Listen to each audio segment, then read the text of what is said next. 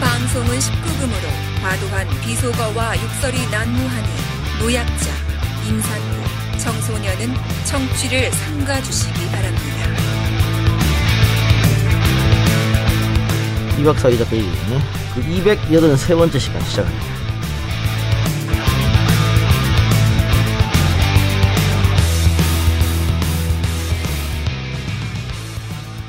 진실탐사그룹 셜록의 박상규 기자, 이명선 기자 나왔습니다. 어서 오십시오.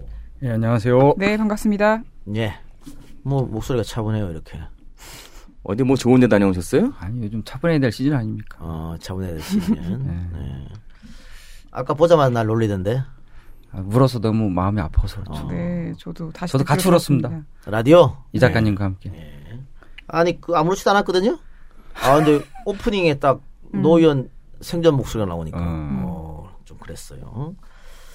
그래요. 오늘 할 이야기는, 음, 많은 분들이 보신 분도 있을 것 같은데, 영화 자백에 나온 그 사건이죠? 예, 네. 예. 제일교포 간첩 서울대 침투 사건입니다. 어, 그렇습니까? 예, 그, 김승효 씨 사건. 예.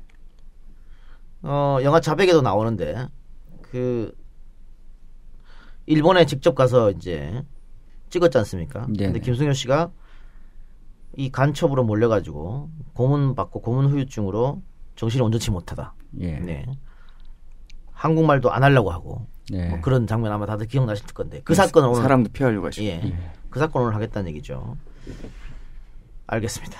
자, 근데 이 제1교포 유학생 간첩 사건 김승현 씨 재심이 됐습니까? 어떻게 됐죠? 예, 재심이 개시가 됐고요. 7월 11일 날부터 공판이 진행됐고 딱 한 번 공판이 열린 다음에 어 7월 20일 날 지난 20일 날 결심이 있었습니다. 공판 한 번에 바로 결심입니까? 그러니까는 이 사건이 웃긴 게 검사 측에서 재심이 열리지 않도록 하기 위해서 최선을 다했습니다. 근데 막상 재심이 열리니까 유죄 입증을 못 하는 거예요, 얘네들이. 검사 애들이. 예. 가지고 딱 한 번 그냥 공판이 열리고 아무 말도 못 하니까 그러니까 판사가 그냥 다음에 결심하시죠. 그래가지고 그냥 바로 7월 20일 날 결심이 열렸습니다. 결심 열렸는데 결심이면 보통 검사가 구형을 하지 않습니까? 예. 징역 몇 년, 유죄 그런 거 얘기할 텐데 얘기도 안 해.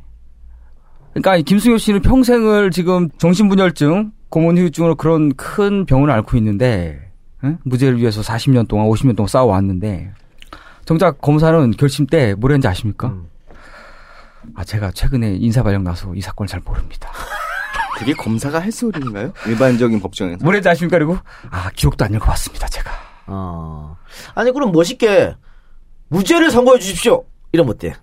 대한민국에 그런 사람은 이문정밖에 없어가지고 아. 참 이런 검사들이 용기가 없어가지고 안타깝네요. 예. 선배들의 잘못 후배가 고치면 되지. 안 되나? 참 못하면 애들이 좀 답답하죠. 예. 자, 그래서 8월 24일 날 곧 선고네요? 아, 그 선고 납니다. 아, 무죄가 나오겠죠, 뭐. 거의 뭐 그럴 거라고 네, 예상하고 있습니다. 120% 무죄 나온다. 이렇게 보여지고. 그 2016년 11월 9일 날 김승현 씨 사건 재심 청구. 네. 그런데 박두순 서울 고등검찰청 검사, 현재 수원지검 검사, 현직에 있네요. 예, 부부장 검사입니다. 부부장 검사. 예. 이 양반이 재심은 받아주면 안 된다. 재심 청구 기각 의견서를 제출했어요. 네. 기각 의견서에 어떤 내용이 있었습니까?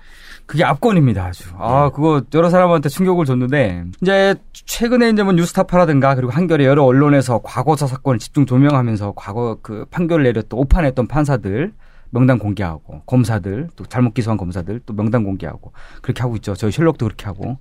근데 그렇게 자꾸 공개하니까 이제 박두순 검사가 화가 났나 봐요. 그럼 사는 얘기가 최근 일부 언론이 과거사 사건이 연계된 전현직 판사의 명단을 온라인에 공개하고 있다면서 음. 우리 언론이 공개한 선배 법조인들의 모습이 응? 언론이 주장한 것처럼 그렇게 개판이냐고 응? 그렇게 우리 선배들이 다 조작한 것이냐고 뭐라고 따지죠. 그러면서 한다는 아니, 말이 조작했으니까 재심에서 줄줄이 무죄가 나오지. 바보냐? 그러니까요. 그러면서 한다는 말이 그분이 아주 이상한 말을 합니다. 선배 판검사들이 학식과 인품은 말할 필요도 없이 잘 알려져 있고 잘 알려져 있지. 그 시대 상황에서 법조인의 양심을 가지고 나름대로 최선을 다해 수사, 기소, 재판을 하였습니다. 이러한 선배의 전통 위에서 현재 우리나라의 사법 체계가 발전하고 있는 것입니다. 학식과 인품을 겸비한 대한민국 판검사가 조작할 리 없다. 그렇죠. 그런 취지로 말을 합니다. 얘네들이 말한 학식과 인품이 뭐 뭐지? 그냥 그 서울대 졸업장 있으면 학식이 높은 건가? 잘 모르겠습니다. 그리고 사법연수원에서 등수 몇 등 안에 들었느냐 뭐 그런 거 하고 그게 학식일 거고 인품은 아마 지네 조직 내에서 술 잘 따르고 뭐 이런 거 아닐까? 폭탄주 잘 어, 말고 그러니까. 어. 최근에 경향신문 모 기자가 재밌는 칼럼을 썼죠. 사법 전문 기사가 나는 아직도 나이 4, 50 먹은 사람들이 학교 다닐 때 몇 등을 했는지 기억을 하고 술자리에서 그런 얘기 하는 사람은 처음 봤다고. 그게 바로 대한민국 판사들입니다. 왜 저 사람들 하이트 저렇게 성적에 연연할까? 그거 왜 그런지 알아요? 그거 말고 자랑할 없잖아. 게 그밖에 없거든. 말고 맞아요. 자랑할 게 나 어릴 때 공부 잘했다 이밖에 없어. 딴 걸 자랑을 못 해요. 그 자기들끼리 얘기할 때, 아, 쟤는 뭐 성격이 어떻고, 쟤랑 나랑 옛날에 어떤 추억이 있다, 그런 식으로 얘기하는 게 아니라, 쟤는 학교 옛날에 몇 등 했고. 그래요. 사법연수 몇등 했고. 그거 다 자기 할 수 있는 것만 자랑한 거예요. 우리 세작 그 술 먹을 때 반면 잘하는 것만 얘기해요. 갑자기 튀어나오지 마죠. 그리고 박지훈 변호사 예. 그 있잖아 그 사람 기억할 때 대학교 어디 나온 거를 기억하는 거 그런 인간들이니까 그런 거죠. 자, 그래서 저 어처구니 없는 이유로 재심 청구 기각 의견서를 제출했는데 재심이 됐다고 하는 것은 이거를 법원이 받아들여지지 않았다. 그런 거죠. 네, 알겠습니다. 자, 그러면 김승효 사건 하나하나 살펴보도록 합시다. 광고 듣고 와서. 골반 교정? 입고 걸으면 끝이라니. 참 쉽죠? 골반 잡자 바로 잡자 바디로직. 허리 통증 바로 잡자 바디로직. 몸매 교정 바로 잡자 바디로직. 자세가 좋아지는 골반 교정 타이즈 바디로직. 검색창에 골반 교정 바디로직. 남자는 허리. 삐딱한 남성 골반 허리에도 역시 바디로직입니다. 바디로직의 효과를 못 느끼셨다면 100% 환불해드립니다. 자세한 환불 조건은 홈페이지를 참조하세요. 오빠 너무 기대된다. 우린 처음으로 1박 2일 여행을 간다. 백화점 직원의 꼬임에 넘어가 공유가 입었던 결과적으로 공유만 입어야 했던 멋진 옷도 사 입었고 나의 아재 향을 날려줄 프로미탈리아 향수도 챙겼으며 브랜드가 큼지막하게 새겨있는 명품 속옷도 챙겨 입었다. 그런데 뭔가 불안하다. 오빠 왜 그래? 뭐 두고 왔어? 아, 아이스크림 크림을 두고 왔다. 화장품에서 발암물질이 검출됐다는 뉴스를 듣고 인체에 무해한 천연재료만 고르고 골라서 아이도 어른도 바를 수 있고 얼굴에도 몸에도 바를 수 있는 노란 뚜껑 마유 크림, 아이스크림 크림. 그 중요한 아이스크림 크림을 두고 왔다. 나의 피부와 함께 나의 뇌도 함께 바스락거리며 무너지기 시작하려는 그 순간 아 맞다. 오빠 이거 알아? 아이스 크림 크림 진짜 좋아. 오빠도 이따가 이거 발라. 라고 그녀가 말했다. 그녀는 아이스크림 크림을 바른다. 녹색 창에서 아이스 크림 크림을 검색하세요. 바디로직 광고입니다. 골반의 인체 역학적 특성을 이용해서 체형을 개선하는 골반 교정 속옷. 골반이 삐뚤어지면 척추와 다리에도 나쁜 영향을 줘서 자세와 몸매를 망가뜨린다고 하네요. 단순히 몸매를 잡아주는 다른 보정 속옷과 비교 불가. 또한 100% 환불 보장 제도를 통해서 효과에 대한 강한 신뢰를 주고 있다고 합니다. 여름에도 착용 가능한 light 제품도 준비되어 있습니다. 바디 로직. 전화 문의는 031-345-4550 031-345-4550번 인터넷에서 바디 로직을 검색하시면 쇼핑몰에서 제품을 구매하시거나 상담이 가능하다고 하니까 많은 관심 부탁드리고요. 우리 이제 공식 그 의류 선전 모델 우리 이 박사님 착용해 보셨죠? 아 했죠 네? 어떻습니까? 어, 훅 하면서 탄탄하게 골반을 잡아주는 느낌이라구나 할까. 뭔가 표현이 왜 그래? 뭐 이- 아니 그럼 이게 위에서 입혀서 쭉 밑으로까지 떨어지는 건가요? 아, 이게 아래에서 위로 입는. 아, 아래에서 위로 아, 입는 거구나. 일종의 거들 형태로. 아, 예. 배, 배 감춰줍니까? 아, 배까지는 안 감춰 아, 주는데, 골반이니까. 이제 이렇게 골반 부위를 팍팍 밀어주는 그런 오. 그, 예, 그 섬유 조직 같은 걸 이렇게 잘 짜가지고 이렇게 했더라고요. 음, 알겠습니다. 이 박사가 좋다면 좋은 겁니다. 예, 많이 사랑해주세요. 또 다른 광고, 아이스크림 크림. 보습 크림, 믿고 쓰는 아이스크림 크림. 더운 여름, 에어컨 없이는 힘들죠. 이 에어컨 바람이 피부 건조증의 원인이 된다고 하네요. 촉촉함이 필요한 얼굴에 딱 좋은 아이스크림 크림. 어른부터 아이까지 모두 사용할 수 있는 아이스크림 크림. 고객 만족도 100%. 네이버에 아이스크림 크림을 검색하거나 쿠팡에서도 구매할 수 있다고 합니다. 많은 성원 부탁드리겠습니다. 인스타그램에서 아이스크림 베이비라고 찾으시면 거기도 주문을 할 수 있게 되어 있더라고요. 예. 자, 광고는 거기까지. 그러면 김성경 사건 처음부터 한번 들어가 보도록 하겠습니다. 이거 누가 이명석 기자가 설명해 주실 겁니까? 박상규 기자가 더 설명을 잘할 것 같아요. 아닌 것 같아. 아닌 것 같아요. 저희가 보니까 네. 차분하게 한번 해주십시오. 차분하게. 흥분하는 기자. 저 많이 흥분해요, 저 사람.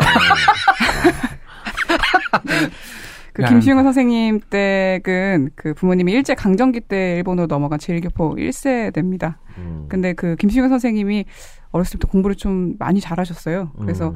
제 일본 대한민국 민단, 그러니까 민단이라고 부르는 곳에서 예. 그 유학생 중에서 장학생을 뽑아가지고 서울대 입학시키는 그런 장학제도를 만들었는데 어.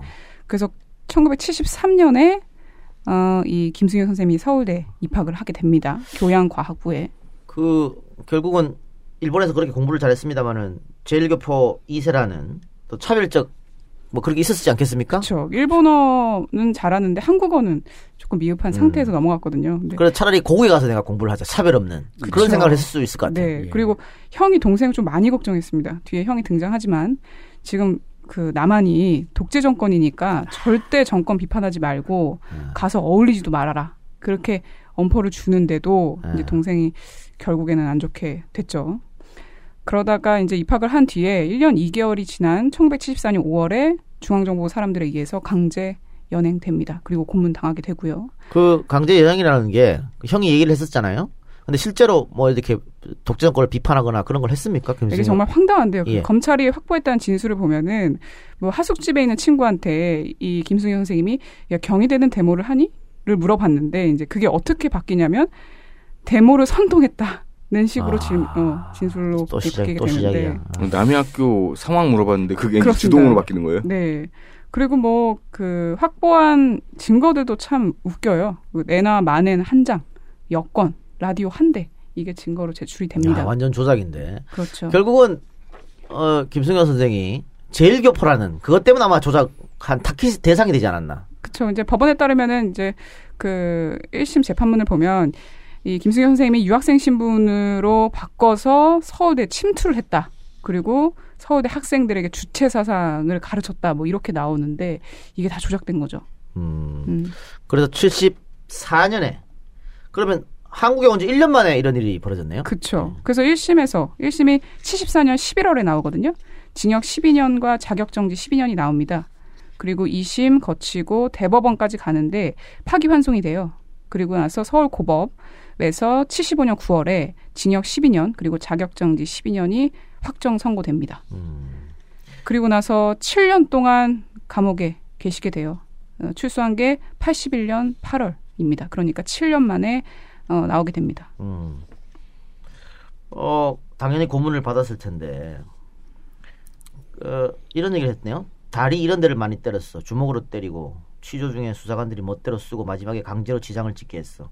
안 찍겠다고 하면 때려 죽인다고 하면서, 목적을 달성하기 위해 수단을 가리지 않는 게 박정희의 정치야. 그, 어느 정도 고문을 받았는지 우리는 알 수 없습니다만, 그렇죠. 정신이 이상, 멀쩡했던 젊은 청년이 정신이 이상해질 정도로 고문을 했다 그러면 그 강도는 감히 상상 이상이 아닐까.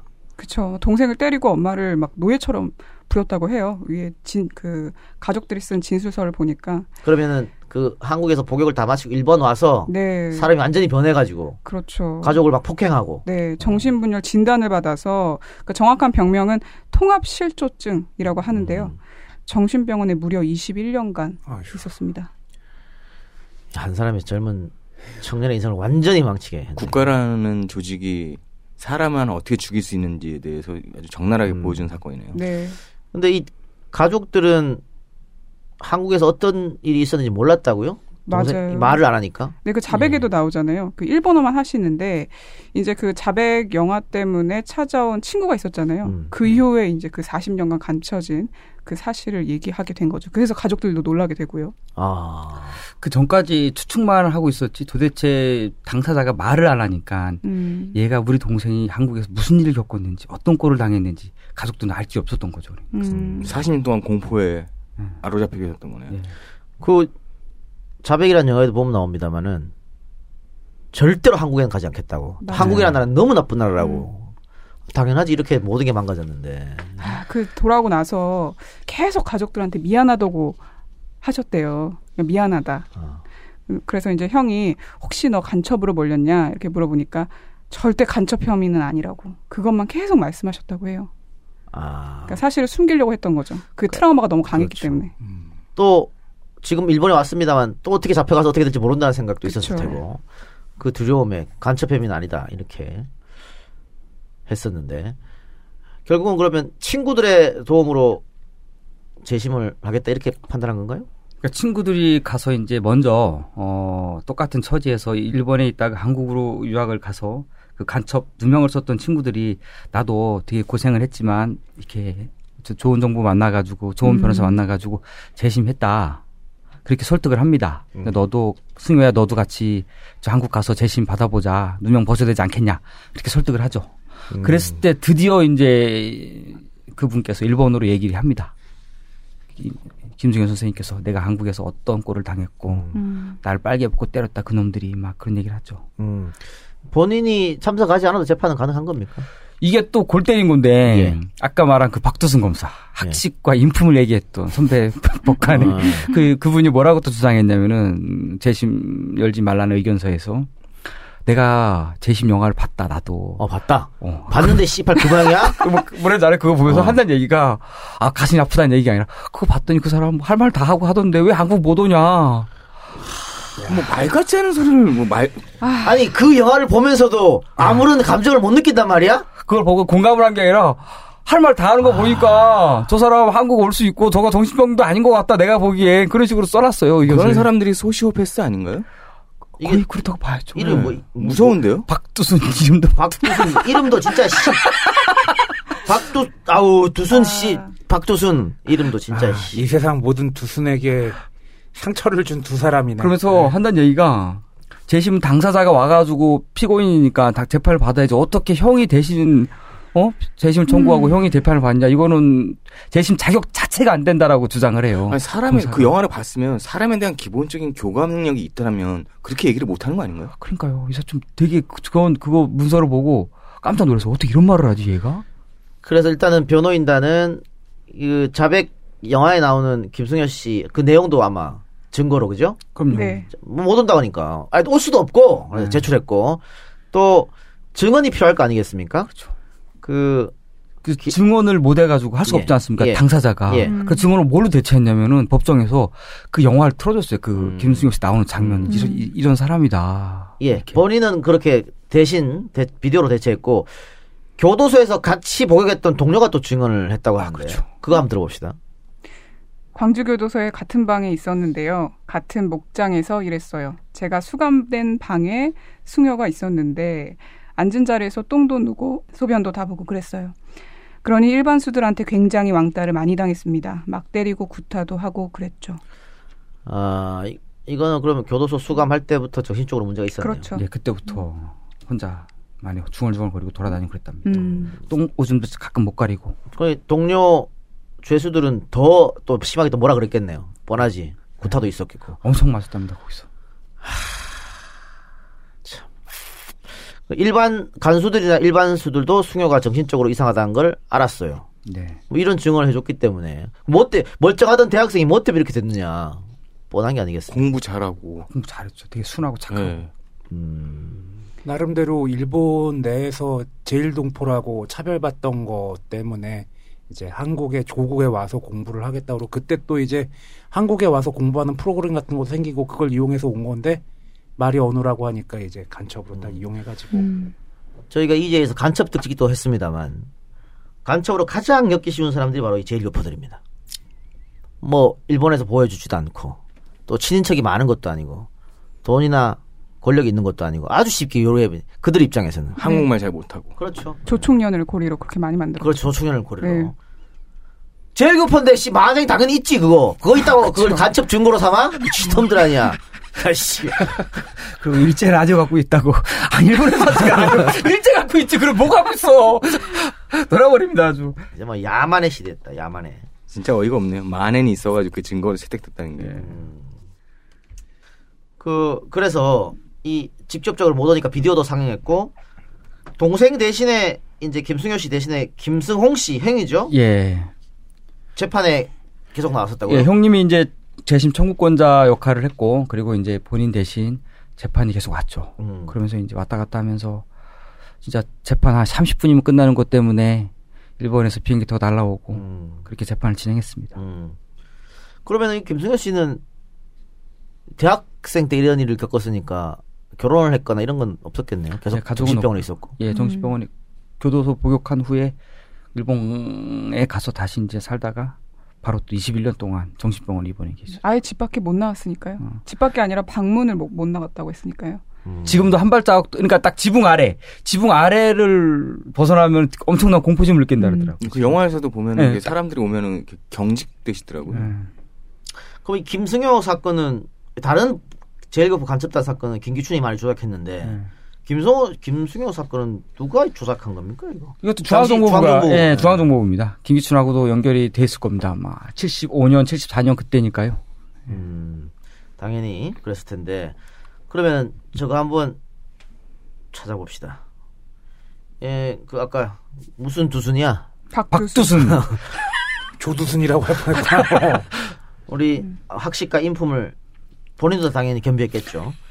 훌륭한 박두순 검사가 그렇게 입이 닳도록 칭찬한 선배 검사 이 사건을 판사입니까? 재판한 검사입니다. 검사 어떤 검사죠? 정경식 검사입니다. 정경식? 이 많이 들어봤는데? 이 스타인데 이쪽 이쪽. 방면에서 이거 이분은 뭐 그냥 이 한두 개가 아닌데 이 사람? 네. 공항 검사 상습범이요, 상습범. 상습범. 책도 썼어요. 책이요? 신 국가보안법이라는 책을 아. 박 전두환 시절에 음. 신 국가보안법. 이야. 모르시는 분들을 위해서 덧붙여 말씀드리면 예. 뭐 삼천포 간첩단 사건 그리고 뭐 통일혁명당 사건 난민전 사건 이런 걸 수사하면서 많은 시민들을 간첩으로 조작시켰죠. 그리고 음. 긴급 조치 때문에 학생들도 많이 끌려갔고요. 음. 근데 가장 이제 대표적인 게 초원복집 사건의 주역이었다는 거죠. 아, 부산지검장 시절에 별의별 걸, 아, 그러니까 초원 보국직 사건 때 부산에 관계 지검장이 기관장들이 다 모이잖아요. 네. 네. 다 모여가지고 김기춘이가 이번에 씨 우리 영도 딸이 빠져주고 어쩌고 저쩌고 짓거리고 말이야 우리 왜 어? 영남 사람이 대통령 안 되면 어쩌고 저쩌고 할 때 거기 앉아가지고 네네 했다 이거죠. 예. 아주 훌륭하신 분이네요. 그래서 훗날에 그 헌법재판관이 됩니다. 김영삼이 추천해가지고. 네. 아니 김영삼은 그것 때문에 지가 대통령 됐거든. 아 그렇죠. 어, 아나또 보온해줘야지. 그렇죠. 어, 야 근데 여기도 김기, 김기춘이 등장하네. 김기춘 라인이네. 그렇죠. 그렇네요, 그죠? 예, 김기춘 70년대부터. 제가 또 하나 찾아냈는데 이분이 그 우병우 전 민정수석의 장인하고 아주 친하다고 합니다. 가지가지 한다. 길이 진짜. 너무만. 와. 네. 한국의 카르텔 기득권들의 카르텔이 여기도. 그리고 전두환 쿠데타 이후에 그 국보위원, 음. 국보위원 했습니다. 그러니까 국가보 보위원이 있잖아요. 이렇게 뭐 그게 정확한. 스타네 스타. 이쪽 이 사람 완전 나쁜 거 다 했어. 한마디로 그냥 자범 자범. 뭐 장르를 가리지 않고 시대를 가리지 않고 그냥 스테디셀러네요 이분. 예. 사회정화위원회에서 아, 이제 맞습니다. 공무원 정화라는 이유로 이제 사람들 마구 잡아가고 이제 예. 사단계조 시킨답시고 모진짓 하고 그런. 네. 참 이렇게 고문 피해자들은 존재하고 있고 그들의 잃어버린 30년, 40년 책임지는 사람은 아무도 없고 대한민국 정부가 책임져야 하지만은 정부도 책임 안 지고 있고 또 당시에 이런 짓거리를 나쁜 짓거리를 벌였던 사람들은 처벌받은 게 아니고 오히려 영전에서. 승승장구했다. 아, 그럼 헌법 재판관을 했다고?요 예. 학식과 인품이 뛰어나니까요. 너무 뛰어난데? 너무 주옥 같은 말인 것 같습니다. 네. 학식과 인부. 아, 그러니까 이 헌법 재판관 하시는 거죠. 예. 자, 그러면은 이분은 지금은 나이가 있으니까는 지금 뭐 공직에서. 한 중견급의 로펌에서 그냥 고문 변호사 정도 하고 계시면서. 아, 또 고문 비용이라고. 아, 그 고문. 잠깐만. 아, 잠깐만, 잠깐만. 그러니까요. 참. 아. 근데 그 이 양반 검사 할때 네. 처음으로 이제 김영삼 정부에서 공직자 재산 공개하잖아요. 음. 그때 보니까 그 90년대에도 골프장 클럽권을 갖고 있더라고. 회원권을. 아. 검사가 뭐 해서 돈을 벌었지? 검사 월급 줬도 안 돼. 검사들 그렇게 바쁘다며. 아, 줬도 안 돼, 월급. 밤에 그거. 과외 같은 거 하나? 어디 가서? 그럼 뭐 해서 돈 벌었지? 그 12.12 사태 때 정승화 조사도 했네요. 그러니까 잘 풀렸어요, 되게. 이 양반 역사책이네. 그러니까 이게 저기 뭐야 신군부한테 눈에 잘 들어가지고 그러니까 국보위원도 하고. 아, 김기춘 눈에 들어갈 수밖에 없었네. 어, 김기춘도 포레스트 검프처럼 역사적 현장에 꼭 다 있잖아. 있잖아. 비슷하네. 야. 그러니까는 박정희 때 날려, 전두환 때 날려, 김영삼 밑에서 딸랑했어. 어, 어, 야, 이 뭐 스타네. 예. 5.16 민족상 안전보장 부분 뭘? 아니, 놀랍지도 않은데 이제. 몰라, 몰라, 몰라, 몰라. 예, 대단하십니다. 음. 어. 그러면은 어, 이 사람들 이 사람은 예를 들면은 김승현 씨 사건이 무죄가 났다 예. 재심에서 네. 당시 검사 정경식 네. 뭐 어떻게 당연히 이제 민사배상 배상금을 가능한가요? 가, 대한민국에서 개인이- 가능 안 될 것 같은데요? 개인이 물어내지는 않죠. 그러니까 뭐 책임을 추궁할 수는 그러니까 있는데 국가가 물는 거잖아요. 예, 예, 국가가 하고 이제 국가가 돈을 미리 준 다음에 이제 구상권 청구할 수 있는데 보통 청구 안 하죠, 뭐. 네, 거의 이루어지지 않아요. 자유한국당 의원 누구야? 그 국회의원 중에 한 명한테 그 예전에 판결 잘못된 거 어떻게 생각하신다 했을 때뭐 웃기고 아 뭐라 그랬지? 하여간 아, 그- 여상규. 예. 여상규. 그러니까 이 박도순 검사가 이그 재심 청구서 반대 그 재심하지 말라는 의견서에서 발끈했던 게 여상규 때문에 그러거든요. 여상규 뭐 황우여 다 공개했단 말입니다, 언론에서. 예. 뭐그 거기에 또 양승태도 있었고 거기에 대고 이제 학식과 인품을 뛰어나 우리 선배한테 왜 그러냐고. 우리 박도순이가 여상규 법사위원장이잖아요. 나라 꼴 잘 돌아갑니다. 잘 돌아가. 예. 그러면은 이 정경식 검사한테 책임을 물을 수는 없는 거네요. 책임 물을 수가 지금 현실 현실로서는 좀 어렵죠. 현실로서는. 그럼 이 사실이라도 우리가 좀 알았으면 하는 그죠? 예, 그죠. 어. 그게 중요하죠. 사실을 좀 제대로 국민들이 알고 그 과거 엘리트 검사들이 무슨 짓을 했는지. 예. 이거 어떻게 구상권 또 완전 제도화 시킬 안- 수 있는 아, 방법이 그러니까 없나? 뭐 씨, 어떻게 그러니까 그런 걸 해야 되고, 그러니까는 재밌는 게 좀 충격적이고 놀라운 건 사실 모든 직업군에서는 자기가 잘못을 하거나 실수를 해서 위해를 끼- 뭐 조직에 좀 안 좋은 영향을 미치게 하면 징계를 받잖아요. 자기가 네. 감봉을 받다 정직을 하거나. 근데 판검사들은 자기가 잘못 기소하고 잘못 판결해도 그렇게 해서 처벌을 받거나 징계받은 사유가 대한민국에 단 한 번도 한 건도 없답니다. 이유가 뭘까? 어, 우리 박세영 기자님이 몇 건에 걸쳐가지고 소개를 해주셨던 예. 내용들의 공통점은 피해자들은 나서지를 못하고 예. 그, 그 짓을 했던 인간들은 승승장구해서 잘 먹고 잘 살고 그러니까 가만히 생각해 보면은 판검사들 월급 우리 세금에서 나가고 그리고 이렇게 나중에 피해 보상이나 그런 것도 세금에서 나갈 거고 예. 국민들만 죽어나는 거지 뭐. 그냥 다그 배지 달고 뭐 음. 총리하고 뭐 그리고 그 배지 달고 총리에서 또 세금 세금으로 월급 받고. 진짜 특활비도 받아가고. 네. 야 재판거래 의혹 보면 판검사들이 그다지 많이 바뀐 것 같지 않아요. 사실 요즘 나오는 의혹 보도들이 많잖아요. 야 정경식 김대중 내라는 뭐 사건에도 들어갔네. 놀랍지도 않다니까 지금 아 씨 브라보. 또 우리 또 누구야? 우리 김승현 선생님께서 일본에 가서도 밖에 안 나간 이유가 뭐냐면은 김대중 납치 사건 때문에 못 나가거든요. 그걸 보고 충격받은 거예요. 그분께서 그 말을 어서 들어가지고 일본에서도 어, 네. 일본에서도 한국의 유적 정치인이 납치가 된다 대낮에. 당시에 음. 이 헌법재판관으로 임명될 때 대한 변호사협회 참여했는데 다 반대했는데 절대 안 된다고. 네. 절대 안 된다 그랬죠. 아, YS 이 곤조는 진짜, 아유. 아, 이뭐 이런 짓거리를 해서 남이 아니잖아요 서로가. 우리가 남이가. 그러니까. 안타깝네요. 그래요. 자 그러면은 어, 학식과 인품을 갖춘 정경식 예. 당시 검사 헌법 재판 재판관까지 한 존경받을 만한 법조인 지금 법무법인 청목에 있네요. 예. 기억해 주시고요. 또 있습니까? 이런 우리가 기억해야 될 존경받아야 될 아, 그 학식과 인품을 가진 아, 대한민국에서 너무나 많죠. 뭐 황교안부터 해가지고 뭐 김항식부터 해서 뭐 여상규 뭐 황우여 그런 분 뭐 한두 명입니까? 이건 뭐 일일이 나열하기도 힘들죠. 그, 그 김승현 선생님한테 오판하고 그 했던 그 판, 판사만 최소 10명 아닙니까? 대법원까지. 음, 그 양반들 뭐 제가 이름은 여기서 유명한 분들이 아니어서 거론 안 할 뿐이지 그분들 다 뭐 문제 있는 분들이죠. 하기야 삼성 우리가 지난주에 했던 삼성 예. 엑스파일 예. 그 노회찬 의원이 인터넷에 올린 7명 검사 예. 음. 다 숭숭장구했어요. 다 전부 다. 그러니까 김현장도 가고 뭐 예, 한교안도 대통령 권한 대행까지 했네. 음. 어. 이러니까 애들한테 그냥 열심히 공부만 해서 서울대 가서 그렇게 하면 살아. 그럼 네 삶이 행복해. 그렇게 얘기하는 사람들도 일면 이해가 가는 거예요. 예, 그러면은 저 나머지 다른 판사들 문제 있는 판사들 살펴보기 전에요. 어 이게 8월 달에 김승현 씨 사건은 이제 네. 결정이 되잖아요. 네. 만약에 무죄가 났다. 검찰 쪽에서 항소를 할까요? 문재인 정부에서는 이제 과거사 사건을 어. 가지고 국가폭력 사건에서 의무적으로 그렇게 기계적으로 항소하지. 마, 어, 항소하지 어. 말라고 지침을 내려오는데 또 이런 또 우리 가슴이 뜨거운 학식과 인품이 뛰어난 우리 박두승 검사 같은 분이 또 있으면 또, 이거, 이것들이 말 듣겠어요? 또 대법원까지 가는 거죠. 또 그런 사람이 있으면. 또. 자, 그러면 뭐 무죄가 난다고 확신하고요. 안, 나, 안 나면 안- 말이 안 되는 거고. 그럼요. 그러면은 이 이후로 민사소송으로 가는 겁니까? 손해배상? 일단 형사보상 그 이분이 감옥에서 있었던 날에 대해서 돈으로 계산하는. 예, 예, 돈을 계산해서 형사보상이 이루어지고 그 후에 이제 또, 그걸 바탕으로 해서 또, 또 이제 민사배상 들어가는 거죠. 그것도 있잖아요. 뭐 10호 6개월 안에 하면 큰일 예, 나. 그거, 맞아요. 네. 약수태가 남겨. 어, 빨리 빨리 자세히 해. 그거 큰일 나네. 6개월. 아니. 걔네들 또 바꿔가지고 3개월 안에 해라 그런 거 아니야? 아 그러면 장경욱 변호사님 이거 맡고 계신데 아. 그거에 대해서 아주 잘 아시기 때문에 아, 그러니까. 마 동시에 하실 겁니다. 네, 형사보상이랑 그 돈. 받으시면은 이분이 지금 그 돈을 쓰실 수냐 있냐고요. 사실 의미가 아. 없죠.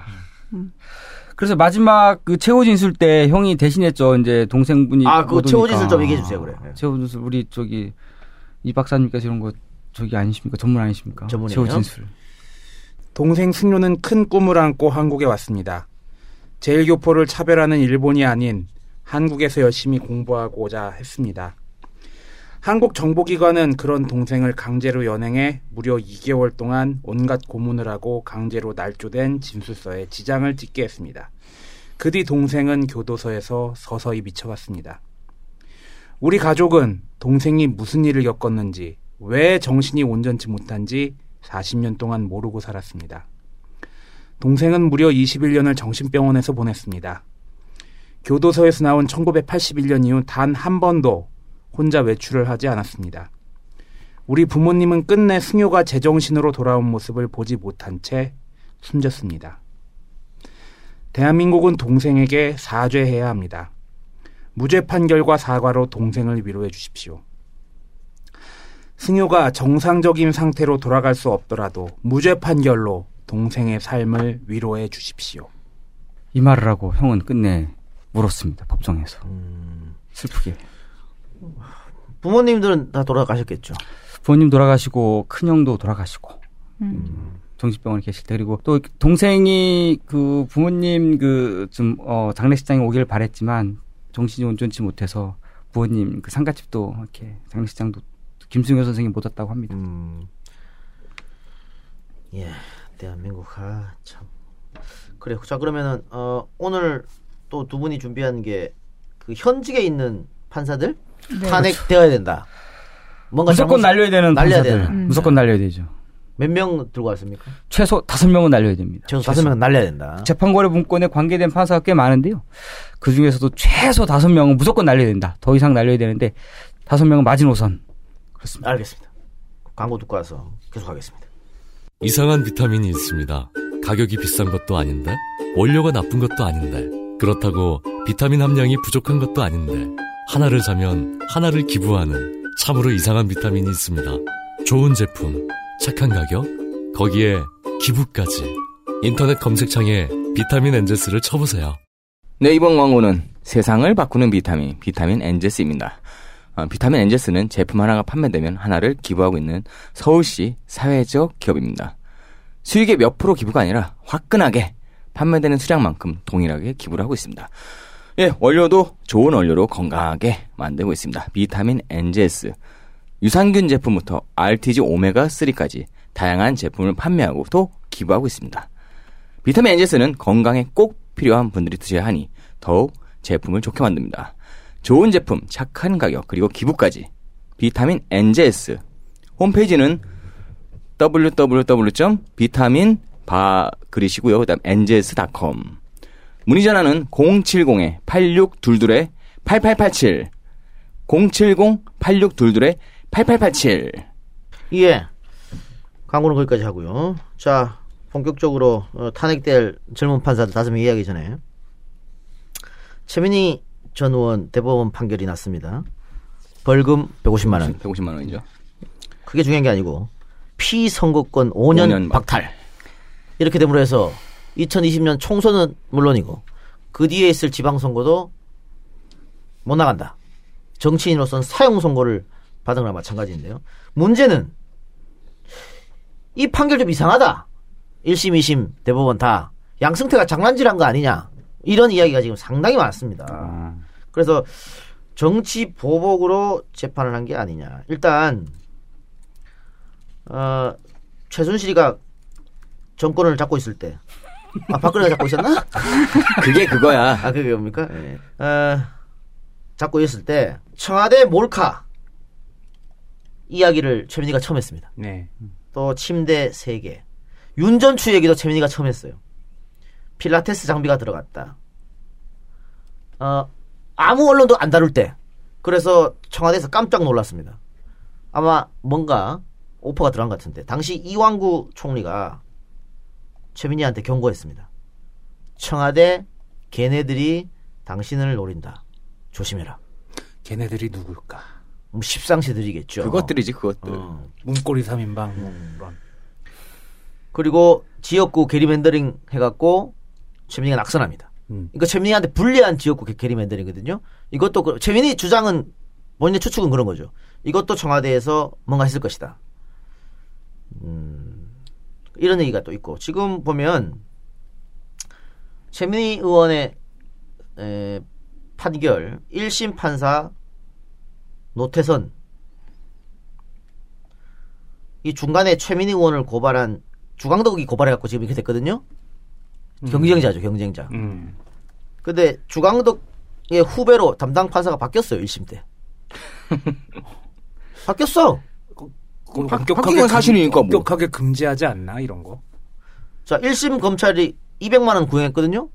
1심 재판관이 200만 원 선고. 검찰이 구형한 대로. 그대로 따랐습니다. 2심 차문호. 양승태 사람입니다. 차문호 판사. 3심 조희대. 양승태가 추천하고 박근혜가 임명했습니다. 양승태가 안 나온 데가 없구나 진짜. 그리고 갑자기 오늘 선고일이 잡혔고 결국은 이 1심, 2심 대법 판결 다 이상하지 않느냐. 그래서 지금 청와대 청원이 올라가 있어요. 판사에 따라 판결이 달라지면 되느냐. 최민희 전 의원 선거법 위반 판결을 받아들일 수 없다. 참여인원이 지금 저조한데요. 아마 국민청원에 올라가지 모를 거고 오늘 결과가 났기 예. 때문에 음. 아직 말하면 모를 텐데 여러분들 청와대 국민청원 최민희 의원 검색하셔가지고 이게 좀 많이 좀 알려주시기 바랍니다. 뭔가 찝찝하잖아요. 지금 내용만 사실만 저희가 나열을 했는데 뭔가 이상하지 않아요? 느낌이? 음. 난 양승태 이름 딱 들어가는 건 찝찝한데? 어. 그 대법원이 그 미공개 문건 228개 공개하겠다고 했잖아요. 근데 거기에 있을 수도 있겠네요. 그럴 가능성이 있다고 봅니다. 네. 네, 아직 안 나왔으니까. 아니 많이 이상해. 그게 뭐 한두, 한두 건이 아닙니다. 그리고 지금 여기 지금 청원이 제목 청원 제목이 판사에 따라 확연히 달라지는 판결 이랬, 이랬잖아요. 진짜 양승태가 들어오고 나서 정말 이렇게 판사에 따라 판결이 달라집니다. 그러니까 법앞에는 많이 평등한 것이고 노회찬 의원 말대로 법관은 양심과 법률에 따라서 판결하면 되는데 그러면 판결이 항상 같아야 되잖아요. 근데 누가 판사에 따라 달라진다고 이게 뭐야 이게? 그래서 이 판사가 누구냐에 따- 따라 가지고 결정이 아주 중요한 건데 지금 1심, 2심 대법원 판사가 최민희 의원 경우에는 다 이상하다. 그러니까 의혹을. 그러니까 이게 보복에 의한 것이 아니냐. 특히 최순실에 대해서 공격한 거예요. 그렇게 생각할 수 있기 때문에 여러분들도 이 사실은 뭐 청원 이거 20만 명 넘는다고 되겠습니까? 많은 예? 여론이 이렇다는 거를 예, 보여줘야지. 보여줄 필요는 있다라고 하는 거죠. 또 최순실은 빵이지만 끝난 게 아니군요. 그렇죠. 아니 아니 지금 양승태 라인이 아직 버젓이 다 살아 있잖아요. 음. 법원에. 대통령 한 명 바뀌었다니까. 예. 그러면은 양승태 밑에서 일한 법원 행정처 재판 판사. 자, 어떤 사람을 일단 얘기하고 싶습니까? 가장 놀랍고 골 때리는 사람이 그 누구냐? 갑자기 이름이 기억이 안 나요. 정다주 판사. 정다주 판사입니다. 이름 늘 생각이 안 나죠? 제가 남자인데 별로 관심이 없어서 아, 예. 때 철로 계좌번호.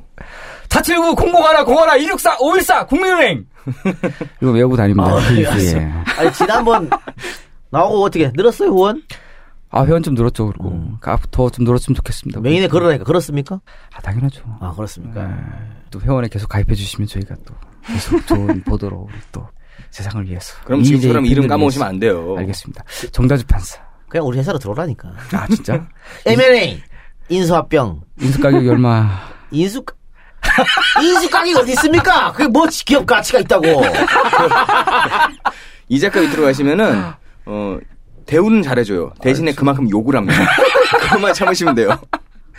인수 가격은 없고 직원들 복지부터 시작해서 월급 인상 이런 거 다 해주면 되잖아. 다만 욕을 먹어야 된다는 거. 그 한쪽 귀로 듣고 한쪽 귀로 흘리면 돼. 우리, 우리 직원들 잘하는 거야. 여기 가슴에 고이면 어떡하지? 아 그렇지 않아요. 그만큼 충분한 보상을 해주기 때문에. 진짜. 한한번 더 해달라 그럴 걸 욕을. 요거에 한번 할 때마다 월급 올라가는 사람. 자 정다주 판사 예. 검사 판사입니까? 판사죠. 예. 정다주 판사 서울대 법대 나왔고 강남 출신입니다. 개포고등학교. 또 서울대 대학원 나와가지고 야 서울대. 네 조지 워싱턴 대학교 로스쿨도 졸업하셨네요. 2013년도 2월부터 2015년 2월까지 기획조정 심의관으로 일을 합니다. 어디 기획조정입니까? 법원행정처 기획조정 아, 늘 문제가. 되는 법원행정처. 양승태. 그 어쨌든 이분은 음 굉장히 이걸 인정해 인정하고 들어가야 되는 게 뭐냐면은 어쨌든 법원 행정처에 가는 사람들은 똑똑하다 첫째 그리고 그게 이제 법원 내에서는 그 엘리트 엘리트 코스잖아요. 예 그리고 뭐 일은 잘한다는 평가가 크고 어쨌든 간에 어쨌든 상당히 좀 영리한 사람이다라는 평가가 있죠. 이분의 구글에서 정다주 판사 치면은 사진 한 장 떠요. 예. 기타를 치고 있습니다. 얼굴 잘 생겼어. 음. 근데 기타를 치고 있는 시점이 난 너무나 놀라웠습니다. 예. 작년 가을이었어요. 어. 그러니까 이분이 법원행정처 이렇게 법원행정처에 블랙리스트 재판거래 문건이 있다는 소문이 퍼지고 1차 조사 결과 나오고 2차 조사를 하라고 막 그 판사들 전국의 판사들이 이렇게 막 들고 어, 들고 일어날 때 그때 이분은 이제 기타 치면서 이제 콘서트를 하고 있었죠. 뭔가 안심을 하고 있었던 거죠. 아, 도대체 왜, 그, 난 그 멘탈이 궁금하더라고요. 도대체 뭐, 저 사람 깡도 좋다. 어떻게 저러고 있을까 싶더라고요. 울산지법에서. 이분이 특- 무슨 일을 했냐면은 법원행정처 그 재판거래 문건에 이분 이름이 자주 등장합니다. 원세훈 국정원장 관련 동향을 이분이 주로 파악을 하고, 어. 그리고, 어, 양승태 대법원장이 BH, VIP 만나러 갈 때, 박근혜 대통령 만나러 갈 때, 그 말씀 자료, 그 문건 검토하고, 이렇게 말해야 된다. 음. 그 말씀 자료 만들고 그런 분이죠. 그 문제가 됐던 현안 관련 말씀 문서 있잖아요. 예. 이걸 이분이 만든 겁니다. 어. 멘트 뭐라고 거기 뭐라고 써 있죠? 그 멘트 그 문건에 너무 많아가지고 말씀드리기 좀 그런데 뭐 제가 지금 이번에 공개하는 게 쌍용 자동차 관련된 거거든요. 네. 어, 노동 유연성을 위해서 그리고 국가의 어, 재정 건정성을 위해서 쌍용 자동차의 정유 해고는 합당하다. 뭐 이런 식의 문건을 작성했었죠. 음. 그리고 좀 가장 많이 회자되는 거 그 멘트 사법부는 그동안 대통령이 국정 운영을 뒷받침하기 위하여 최선의 노력을 다하고 있습니다. 이 말을 바로 정다주 정다주가. 정다주가 음. 썼습니다. 야, 그 김영호 씨가 했던 그 개그 프로에서도 안- 그런 류의 멘트는 안 나오는데. 이거 정교조 법외 법외노조 관련 건도 검토 문건도 정다주가 있는데 예. 문제는 내가 언제 안 했다고 구라쳤다는 거. 어, 그, 그 조사 받으면서 불러다가 이거 이거 이 문건 보여주면서 이거 네가 그, 네 컴퓨터 나왔는데 이거 어떻게 된 건지 했더니 아 이거 내가 안 썼고 쓴 적도 없고 아 그리고 이거 이거 이, 이 문건 포맷 자체가 이거 행정처 포맷이 아닙니다. 어. 그렇게 뻔뻔하게 거짓말을 합니다 판사가. 어? 그리고 나서 나중에 실토를 하죠. 미안합니다. 제가 쓴 거 맞습니다. 근데 이분이 놀라운 건 뭐냐면은 이분이 판사 사회에서 회자되는 건 뭐냐면은 남의 아이디를 도용해가지고 인터넷 게시판에 글 쓴 거예요. 아, 그래요? 어, 그게 진짜 웃겨요, 이 사람이. 이 사람이 법원행정처를 그러니까 임정원 차장하고 주로 같이 있었어요, 계속. 임정원, 임정원 계열로 분류되는 사람이에요. 아주 그 임정원과 밀착된 사람인데, 이분이 법원 행정처 끝나고 나서도 근무를 마쳤는데도 계속 판사 뒷조사 문건, 재판거래 문건을 자기가 작성합니다. 그러니까 원세훈 재판이라든가, 아까 말한 그런 거, 말씀 자료, 그것도 다 법원 행정처 직원이 아닌 상태에서 본인이 만든 거예요, 갑자기 그냥. 그럼 접근하면 안 되잖아요, 원래. 그러니까 임종원하고 가까웠나 보지. 그래서 임종원이 막 시켜 시켰는지 어쩐지 간에 과잉퉁송을 합니다. 임종원한테. 음. 그래서 무슨 짓을 하냐면은 이판 사판이라는 다음 카페가 있습니다. 예. 어떤 인터넷 카페가 있는데 판사들이 모여서 어. 그 동호회 카페인 거죠. 자기들끼리 의견도 공유하고 뭐 비공개 카페. 어, 뭐, 양승태가 이상한 소리 하면 거기다 대고 판사들이 자기 속 시원하게 속말도 하고 막 그런 비판도 하고 우스갯소리도 하고 그런 게시판인데 거기다 대고 자기 이제 아이디가 없으니까 또 이번에도 부인도 판사거든요. 음. 그 부인, 부인한테 아이디하고 패스워드를 빌립니다. 아, 나 좀 알려줘. 판사가. 예. 어. 그래서 부인이 아이디하고 패스, 패스워드 받아가지고 마치 어, 또 익명 게시판에다가 그러면서 이렇게 써요. 여러분들 이게 익명 익명 게시판이고 아 우리끼리 모이는 응? 익명 카페지만 이거 우리 조선일보 기자가 보면 어떡합니까? 여러분들 우리 판사들이잖아요. 우리가 사회적으로 모범을 보여야 되는 판사들이 이렇게 말을 험하게 하고 뒤에서 높은 분들 뒷담화 까면 어 우리 국민들 우리를 어떻게 알겠습니까? 대단하네. 이런 글을 딱 샘플 하나 써요. 그 다음에 그런 다음에 바로 게시판에 올리지 않고 임종원한테 미리 보냅니다. 차장님 제가 이런 글을 한번 써서 그 게시판을 올리려고 하는데요. 어떻게 생각하세요? 그랬더니 임, 임, 임 차장이 어? 한번 해봐 알아서 그랬더니 또 그걸 쪼르륵 또 올립니다. 부인 부인 아이디를 몰래 아주 이상한 짓을 한 아니 사람이에요. 우리가 우리도 욕 많이 먹거든요. 쪽 팔린다, 근데 판사가. 우리도 그렇게 second 아이디 써가지고 그렇게 망화 오지 않아요. 아, 그러니까 이게 그러고 나서 좀 지가 안 한. 것처럼 어, 그러면서 조선일보랑 되게 가까우면서 우리를 조선일보가 지켜보고 있어요. 뭐 우리를 언론이 우리를 항상 지켜보고 있으니까 조심해야 합니다. 아주 그런 닭살 돋는 말을 하고 거짓말을 했었죠. 어. 그러면서 본인은 판사들이 정부에서 막 쪽팔리다 듣- 막 사법 거래 뒷조사 하라, 아 뒷조사 문건 다 공개하라 그러고 막 싸우고 있을 때 본인은 기타 치고 야, 멘탈이. 보통은 아니신 분이네요. 아, 장난 아닙니다. 민중은 무서워하지 않으면서 조선일보는 무서워하는 일면도 나오네. 음.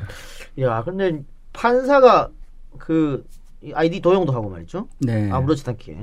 또 제일 중요한 거는 거짓말을 했다는 거. 조사에서. 판사가 조사에서 거짓말을 해? 이게 뭔 판사야 이게? 어? 이러면서 누구를 자기가 재판한다는 거예요? 이러니까는 더 이상 이 법 관련해서 판사가 필요 없고 인공지능이 필요하다는 얘기가 나오는 거예요 여기서부터.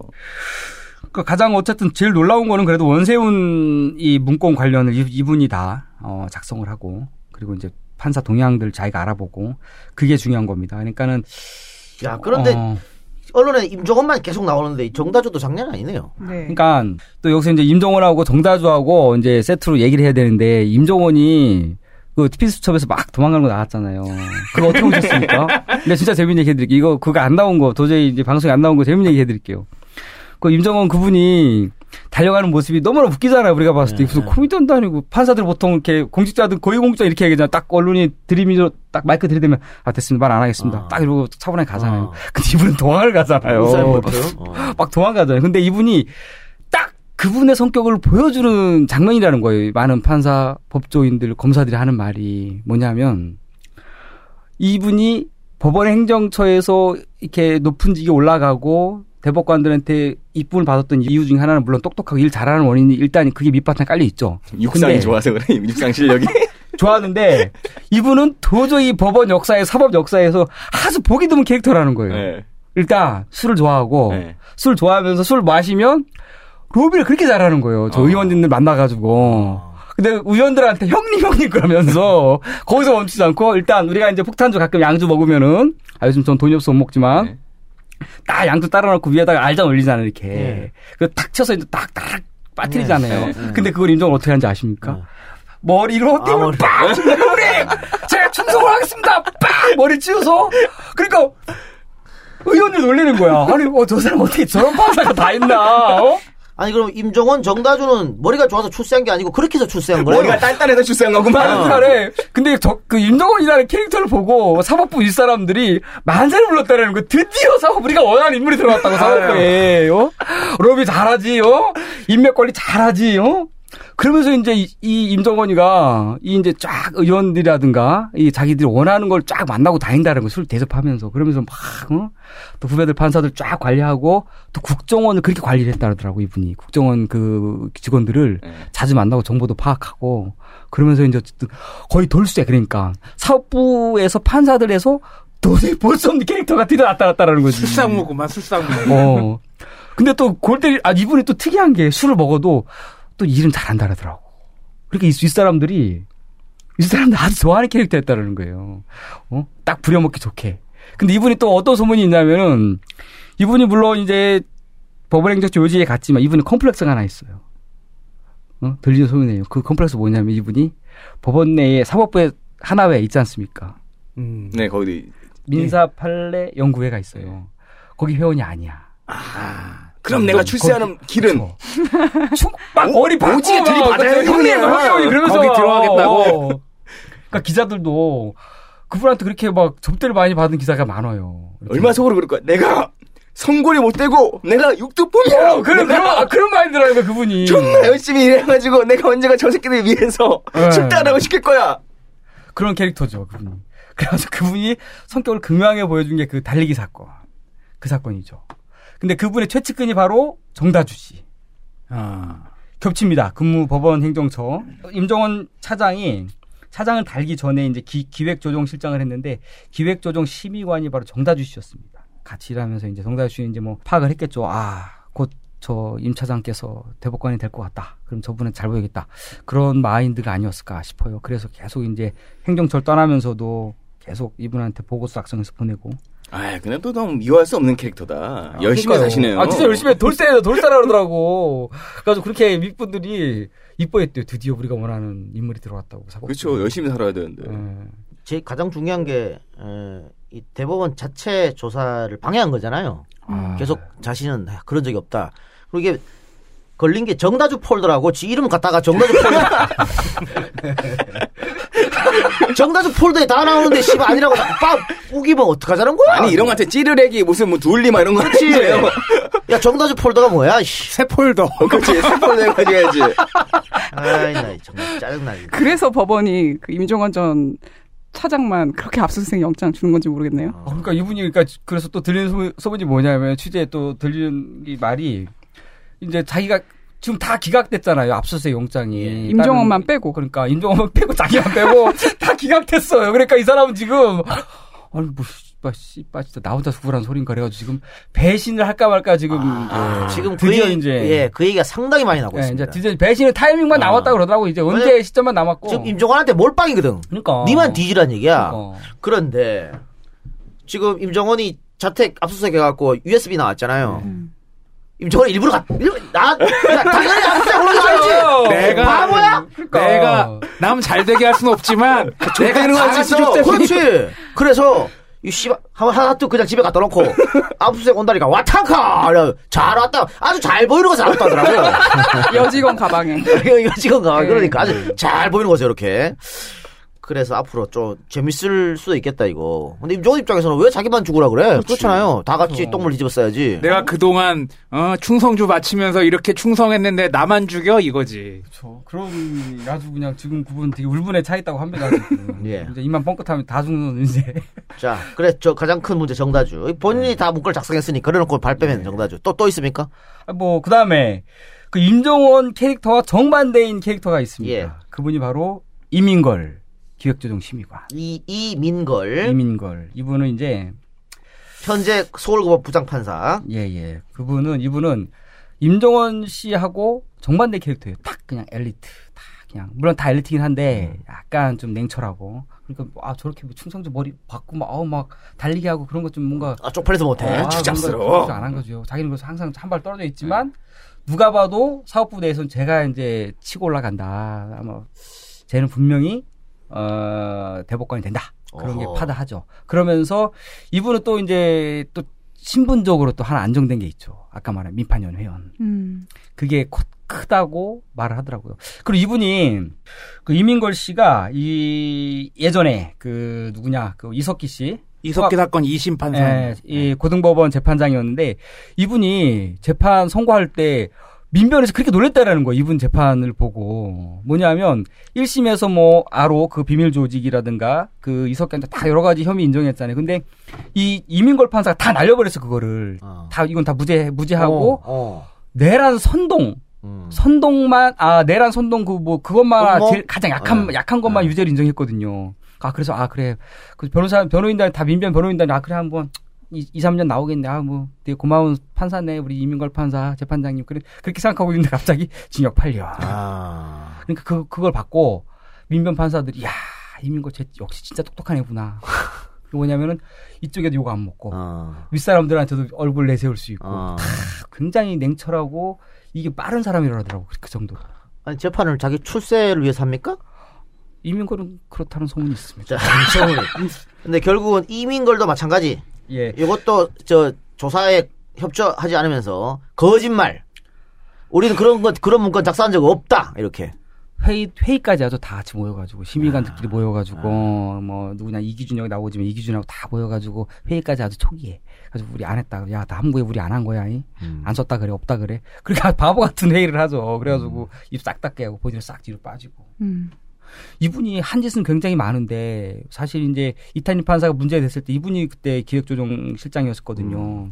되게 이제 책임과 그 잘못이 큰데 대중에게 많이 알려지지 않았어 언론에게도. 이분은 굉장히 좀 숨어서 치밀하게 일하는 사람 그렇게 그런 평가가 많이 있습니다. 음. 어쨌든가 뒤에서 이렇게 좀 조종했던 사람이 아닌가 그렇게 보여집니다. 기획조정실 내 판사들의 동향을 파악한 파일은 존재하지 않으며 기획조정실의 업무 성격상 판사들의 동향을 파악할 이유도 없다. 다 거짓말. 또 있으면 또 누굽니까? 그다음 이민수 아 김민수. 김민수.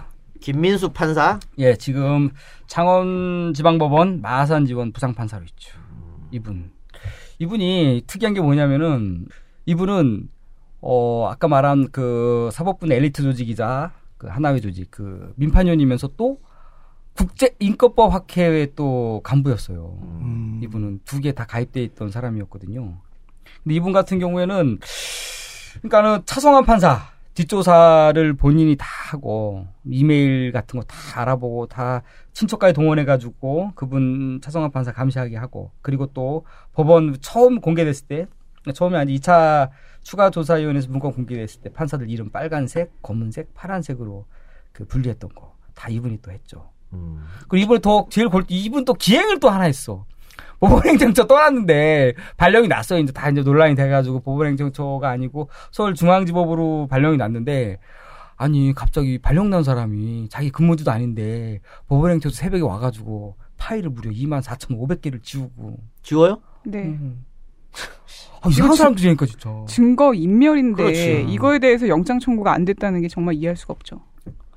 이 김민수 당시 행정처 기획 제 1심의관이었네요. 예 예. 그 임종원의 지시로 대법원 판례를 위반한 하급식 판결에 대한 대책 문건 작성했는데 이게 우리가 여러 번 사건 나눴던 옛날 간첩 조작 사건 예. 그에 대한 대책 문건을 또 만들었네요.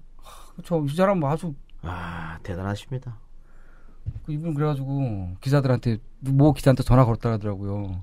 그러니까 뭐냐면은 자기가 파일 지운 거 드러나지 않았을 때 이걸 보도한 이제 뭐 특정 보도한 기자가 있습니다. 그 보도 나가자마자 전화 건 거예요. 어디가 나 내가 파일 지운 거 봤냐고 왜어왜 헛소문 보도하고 그러냐 사실보다 근데 다르지 사실- 않냐? 어, 사실과 다르다 그랬는데 금방 드러났으면 사실이었습니다. 참 또 양승태 라인인 게 그 양승태 수건 사업이 그 상고법원 예. 설치였잖아요. 반대한 판사들 딱 집어가지고 존경하는 선배, 친한 선후배 명단을 취합하여 관리할 필요가 있다. 라고 썼다고 하네요. 네. 그러니까 이제 일련의 사태들을 보면 이 우리나라에서 엘리트라는 사람들 그리고 법을 집행하는 사람들이 지금 문제가 터졌을 때 하는 행동들이 그런 동물들 있잖아요. 위기가 터지면 머리만 땅에 박고 아무도 나를 안 보고 있다고 생각하는 음. 뻥. 뻥도 그렇고 무슨 뭐 아르마딜로 이런 거 어? 뭐 개미핥기 이런 거 비슷해요 지금. 그냥 우리끼리만 머리 숨기면 다들 모를 거야. 양승태의 수족 노릇을 했다 이렇게 볼 수 있겠는데 예. 그래요. 또 있습니까? 김종복 판사인데 지금 광주지법 목포지원 부장 판사로 있거든요. 김민수 참 이게 우리랑 동갑이네. 나이도 씨발 얼마 많지도 않은데 이저 같은 거 배웠어. 청년, 청년이네? 아이씨 짜증나게. 예 계속하십시오. 네. 그 2015년에 통진당 지역구 지방의원 대책 검토 문건이라는 걸 만듭니다. 근데 이걸 작성하면서 나중에 법원이 개입한 사실이 드러나면은 감당하기 힘든 파장이 있을 수 있다면서 문제점을 적었다고 합니다. 어떻게 이제 그래가지고 지자체장들이 어, 니들이 빨리 고소를 해야 뭔가 제기를 해야 우리가 날려주고 그런 대책 문건을 만든 거죠 이 사람이 김정복이. 다시 그러니까 이제 의 뭐랄까 허- 헌법을 유린한 사람들인 거죠 재판관이면서 법관이면서 아주 못된 것만 하고 있는데 마지막으로 이제 이분이 참 골 때리는 분인데 이분도 이규진 이 판사는 지금 서울고법 부장판 부장 판사죠 차관급 판사들의 꿈이라는 예? 이규진 예. 이분 같은 경우에는 이, 이제 모든 문제는 이분의 입에서 시작이 됐어요. 이분이 이제 이탈리 판사 처음 그 법원 행정처 발령이 났을 때 어? 딱 얘기한 거죠. 아 기획조정실 컴퓨터에 보면 비밀번호 걸린 파일이 있는데 네. 뭐, 거기 판사 뒷조사하는 파일이 있으니까 음. 그거 보더라 놀라지 마시라고. 솔직하네. 뜻으로 어, 솔직해. 좋은 뜻으로 한 거니까 그냥 뭐, 그, 그렇게 이해하시라고. 오, 좋은 사람이네. 워링 됐어, 워링. 야, 뭐 우리 우리가 사찰도 하고 어, 뒷조사 다 하고 했어. 해서 자 좋다고 하는 짓이야. 우리가 다 잘 먹고 잘 살자고. 조심히 보란 말이야. 양심은 있는 거가 진짜 이거. 그렇게 이제 말하는 사람이죠. 그래서 말하고 나서 이제 이탄일 판사가 이걸 거부하잖아요. 그리고서 자기 사표 내고 이제 안 나와 버리잖아요. 그렇게 이제 항명하고 난 당신들처럼 그 더러운 짓 난 불법행위 안 한다. 그러고 나왔는데 그러면서 문제가 커지니까 이제 지들끼리 대책회의를 합니다. 어? 뭐냐면 이제 아까 말한 그 이민걸 판사하고 김민수 그런 분들 다 모여가지고 이묘량 지금 여기 없는데 음. 그런 심의관들 다 모아놓고 회의를 해요. 야, 야 이거 야 막말로가 좋댔다 우리 이거 어떡하냐 이거. 음. 그래서 그래서 해가지고 다른 판사도 얘기합니다. 야 이기준 네가 괜히 헛소리 해줄게 난 거니까 네가 총 때문에 그래가지고 아, 거의 조폭회의를 하죠. 그래가지고 야 네가 총 때문에 네가 그 말 잘못해서 그런 거 아니야. 그래서 아씨 너무하는 거 아니야? 그래가지고 지가 맨 처음 나가가지고 얘기를 합니다. 뭐냐면은 아, 제가 뭐 이렇게 뭐 뒷조사 파일 있다고 얘기하지 않고 아 내가 저기한테 뭐 이탄희 판사한테 뭐 뭐 하나 관리하라고 잘 한 그렇게 말을 했는데 잘못 알아들은 것 같아요. 그 헛소리도 삑삑하죠. 어쨌든 그래서 자기가 이- 이분 말이 맨 처음에 자기가 총대를 왜 어쨌든 간에 뭔가 좀 내가 말실수하고 뭔가 잘못을 했다 그렇게 총대를 매죠. 그래서 이분이 맨 처음에 이제 업무에서 배제가 되죠. 음. 업무에서 배제가 되고 그렇게 됐는데 이분도 그러니까 굉장히 엘리트 코스를 밟아왔어요. 되게 좋은 길만 걸어왔고 또 일 잘한다는 소문이 많았고 이분도 어 국제인권법 학회의 그 간부였어요. 이분도 양승태가 와해를 시도하려고 했던. 그러니까 우리가 이제 봐야 되는 게 제가 음 취재하면서 가장 의아하고 놀랐던 것 중에 하나가 뭐냐면은 이탄희 판사도 국제인권법 학회 간부였거든요. 그리고 이규진도 그렇고. 그- 그럼 양승태는 왜 자기의 대척점에 있는 그 학회의 판사들을 행정처에 데리고 왔을까? 그게 음. 의문이었거든요. 음. 그걸 물어봤더니 이제 그러더라고. 그게 바로 그 양승태의 놀라운 전략이라고. 음. 저기에 사람을 데려다가 앉혀놓고서는 얘를 순화시켜버리고 그리고 얘를 얘한테 스파이짓 시키는 거라더라고. 스파이짓. 음. 네가 간부니까 잘하니까 네가 그래서 이탄희 판사한테 처음으로 임무 떨어진 게 그거였잖아요. 와해 니네 지금 뭐 니네 인권법 학회에서 불만이 많으니까 그 불만을 잠재울 전략을 짜. 그게 이탄희 판사한테 내려진 첫 번째 임무였어요. 그걸 이탄희 판사 거부한 거죠.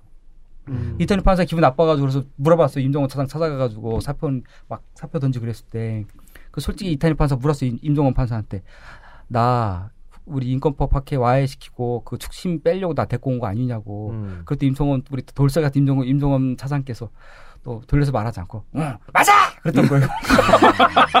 그래 어 그래 그렇게 얘기한 거야 또. 이 사람들이 공부 법은 배웠는데 그 기본적인 인권이나 이총 때매는 법은 잘못 배운 것 같은데요? 근데 그 국제인권법 연구회 전임 회장이네요. 근데 그쵸. 연구회 쪽에 학술대 연기미 축소를 압박하고 요거를 또 임종원한테 보고를 했다는 이유로 징계를 먹긴 먹었네요. 감봉 4개월. 네. 뭐 근데 아니 그 여기서 우리가 이제 지금 판사 다섯 명을 이야기했는데 그 당시에 법원행정처에 있던 이분들에 대해서 얘기했는데 이분들 특 징이 몇 가지가 있어요. 일단 어 전부 다 서울대 법대를 나왔고 그리고 어 취재해 보니까 그 해당 기수에서 전부 다 에이스 통하는 사람이었고 실제로 재판을 잘했고 그런 긍정적인 평가는 있, 있더라고요. 그리고 재판을 또 성실히 준비하는 사람들이고 근데 왜 이분들이 법원행정처에 와가지고 왜 하나같이 다 바보들처럼 음. 위법행위, 불법행위를 시키는 것에 대해서 별 문제 의식이라든가 항명 반항하지 않고 전부 다 그걸 지시를 따랐다라는 거죠. 아무렇지도 않게. 그리고 정다주 같은 사람은 법원행정처 떠나서까지도 막 보고서 자기가 만들어서 올리고. 어? 그러니까 원래 정상적인 게 이제 이탄희 판사처럼 사표 A 씨와 사표 제출하고 이거 이상하다고 해야 되는데 아무도 그러지 않았다는 거잖아요. 그러니까 이 사람들은 이탄희 판사가 당연히 자기 뭐야 법원 행정처라는 그 당근을 받을 줄 알았던 거야 윗 사람들은. 근데 이걸 갑자기 안 받으니까 어쟤 왜 그래? 그러면서 깜짝 놀란 거죠 그 사람들 그 당시에. 공부하고 사법연수원 들어가서 배운 거로는 조직에 충성하는 것만 배웠지 다른 것들에 대한 이해도는 사실 높지 않은 수도 있잖아요. 그렇죠. 그러니까 또, 또 판사들 사이에서 사회에서 높은 분들, 특히 옛날 분들은 무슨 인식이 있냐면은, 어, 아까 말한 민사판례 연구회 같은 경우는 비밀 조직이거든요. 최근까지. 여자는 아예 받지도 않았습니다. 이건 여자들이 분노해야 될 일인데, 여자들은 받지도 않고, 그리고 서울대 아니면 또 안 받고. 몇 가지 자격 조건이 있는데, 첫째 서울대. 그 다음에 일명 소년급제. 학교 다니는 와중에, 학교 다니는 와중에 합격해서 법무관을 가야 돼. 법무관으로. 딴 걸로 가면은 안 돼. 그 상태 법무관 갔다 온 다음에 판사로 임명된 사람들 중에서만 딱 공부 잘하는 애들만 뽑아서 음. 이렇게 꾸린 모임인데 사법부 내에서는 군대 갔다 와서 사법고시 합격하거나 응? 좀 나이 들어서 합격하잖아요. 그러면 그런 사람이 판사로 들어오잖아. 그러면 높은 분들이 대놓고 이런 말을 한다는 거야. 요즘은 무식한 새끼들이 사법부 들어와가지고 법원이 개판이라고. 그러니까 24살 밑에 20, 20대 초반에 판사가 안 되면 무식한 놈 취급한다라는 거야 법원 내에서. 오히려 소년 등재를 해야 된다 어. 이런 거죠. 고려대 나와도 기자 하나? 뭐 이런 거랑 비슷한 것 같아요. 아, 그 양반도 서울대 나왔지? 서, 서울대 나왔지. 어이. 서울대 아니면 대학이 아니라고 생각하지. 법무관 나온 애들 중에 정상 아닌 애들도 많은데. 아, 그니까, 이 사람, 어, 누구 있습니까? 아이, 그, 누구 있어요. 근데 그 이탄희 판사 와이프가 변호사잖아요. 예. 오지원 변호사. 음. 뭐 예. 저하고 라디오에서 인터뷰했었는데 예. 사표를 내고 남편이 예. 그때 임종원이 계속 전화가 왔대요. 네, 음. 사표. 사표를 철회해라. 음. 사표를 철회하면 너한테는 그런 일 안 시킬게. 야, 씨, 뭐야, 이게? 그럼 한다는 얘기네요. 딴, 애는 딴, 딴 사람을 시키겠다는 얘기잖아. 아, 뭐 폭탄 돌려막. 뭐야? 야, 진짜 우리 상식과는 원 정반대대로 이야기하는 사람들이야, 이거 참. 생- 이런 이야기를, 야. 초등학생들 대화보다 좀 질이 떨어진 것 같지 않아요? 본인이 인정을 한 거네요. 우리는 블랙리스트 있다. 그렇지. 음. 니한테는 안 시킬게, 다만. 대단합니다, 예. 그래서 저희가 주장하고 있는 게 현직 판사를 탄핵시킬 수 있거든요. 그래서 판사에 대한 그 탄핵 소추가 진행됐으면 좋겠다. 이런 얘기를 하고 있는 겁니다. 최소, 싸그리 싸그리 주셔서 나가면 되겠네요.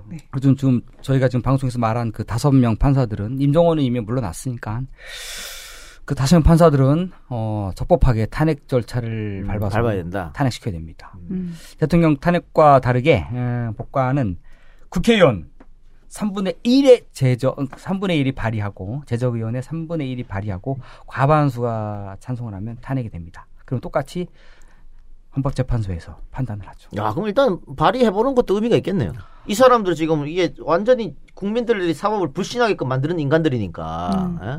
그게 가장 큰 문제라고 하더라고요. 그리고 오늘 한 변호사를 만나고 왔는데 이 사태 터지고 나서 가장 큰 문제가 뭐냐면은 의뢰인들이 이젠 판사를 안 법과. 원칙을 얘기하고 변호사 얘기를 해도 안 믿는데 무조건 야 씨. 어. 무조건 정관 다 찾아가고 야 무조건 줄대야지 니네 무슨 너 왜 갑자기 법과 원칙을 얘기하고 그래 그러면서 안 믿는다라는 거예요. 그렇지. 심각한 문제죠, 정말. 어, 그게 가장 큰 문제입니다 진짜. 최후의 보루라고 하는 법원이 이지를 하고 있으니까. 네. 그리고 제가 오늘 여기 들어오기 전에 SBS 뉴스를 봤거든요. 예. 근데 거기 무슨 내용이 있었냐면 양승태 대법원장 시절 때 대법원에 특수활동비가 처음 생겼다고 합니다. 그래서 지금까지 배정된 돈이 11억 4천여만 원. 누가 제일 많이 받았는지 아십니까? 음. 양승태 대법원장. 아. 셀프로. 비서실장 통해서 3년 동안 2억 2천여만 원을 받았다고 보도가 나왔습니다. 인간의 욕망은 끝이 없구나. 네. 그걸로 그러니까 체육대 입으로 옷 샀나? 아, 그런 걸 받아가지고 금일봉을 또 뿌렸을 수도 그렇지. 있지. 세일러문한테 어 오늘 좋았어. 그렇지. 봉투 하나 주고. 그리고 아까 임종원 차장이 했던 그 머리로 딱 했던 그, 것도 그 술자리가 과연 누구 돈인지 누구 돈일까? 네, 그러니까. 이것도 조금 물어볼 필요가 있죠. 로비 임종원 씨가 많이 썼을 겁니다. 그러니까 무조건 그런 데 갈 때는 자기 돈 내고 처먹어야 돼요. 그래야 탈이 없어. 남의 돈 갖고 먹으면 무조건 탈락이 됩니다. 근데 자기 돈 내고 그걸로 거기 가는 인간들이 없거든. 다 얻어먹거든. 그래서 문제. 정상 활동하니까 특수 활동은 맞네. 그 정상적이 아니잖아. 아니, 세금이 도대체 어디 쓰이는 거야? 아니 근데 이거 현직 판사를 탄핵한 그런 사례가 있나요? 시도한 적은 있는데 단 한 번도 없습니다. 1985년에 유태흥 대법원장에 대한 탄핵 소추가 발의됐는데 국회 본회의에서 부결됐습니다.